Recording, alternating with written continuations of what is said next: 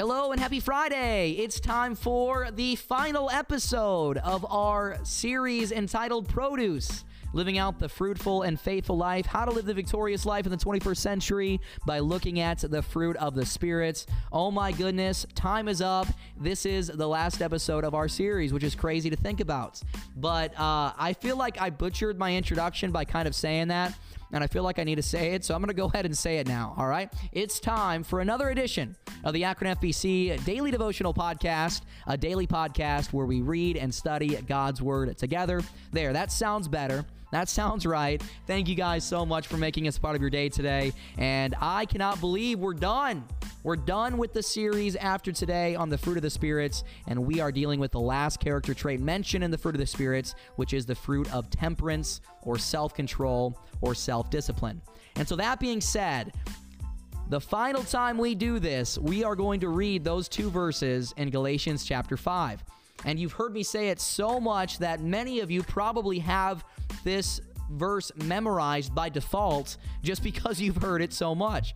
But we're going to go over those nine character traits now. You ready? All right. The Bible says in Galatians chapter 5 and verses 22 and 23, but the fruit of the Spirit is love, joy, peace, long suffering, gentleness, goodness, faith, meekness, temperance.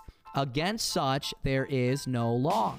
Those two verses highlight the nine character traits of the fruit of the spirits, the nine longings of the human hearts, and the nine traits of Jesus Christ. And we can experience these traits in our life. And that's what we've been looking at. Each week, we've been looking at a different fruit of the Spirit mentions in Galatians chapter number five. And now we are closing with some practical steps on how to experience the fruit of temperance and the fruit of self discipline in our life. We are looking at the blueprints for self discipline once again today.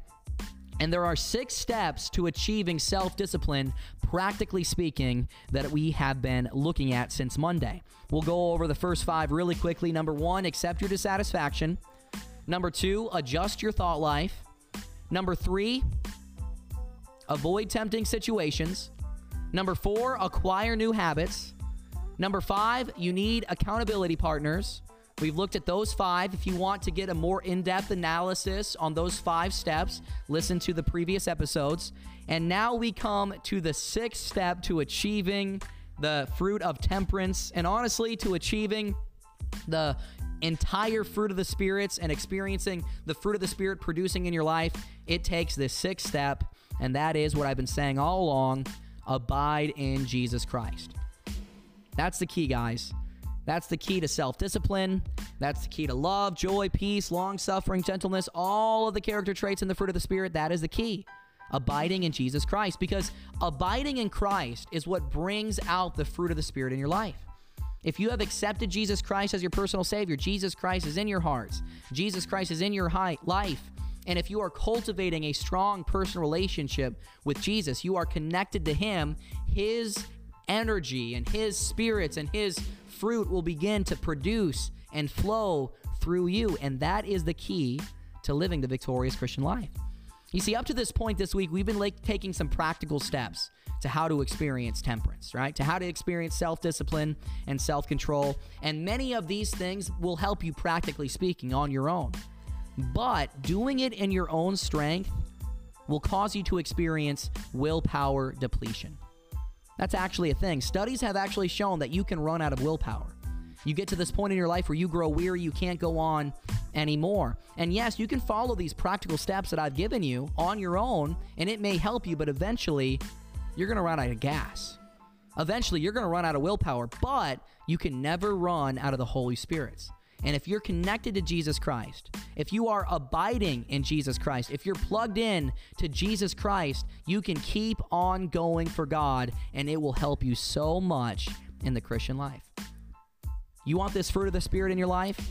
You want love, you want joy, you want peace, you want those longings, you want that in your life, you want to live the abundant, the victorious life. It goes back to a personal relationship with Jesus Christ. Hey, He's your best friend today.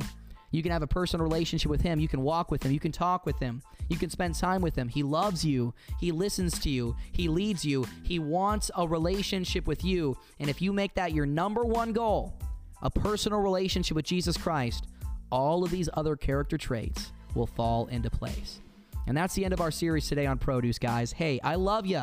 I had such a fun time doing this series. It means a lot to me for you guys tuning in each and every day. I love you so much. I'm praying for you this week, and I will talk to you on Monday with our new series. I love you guys. We'll see you Sunday.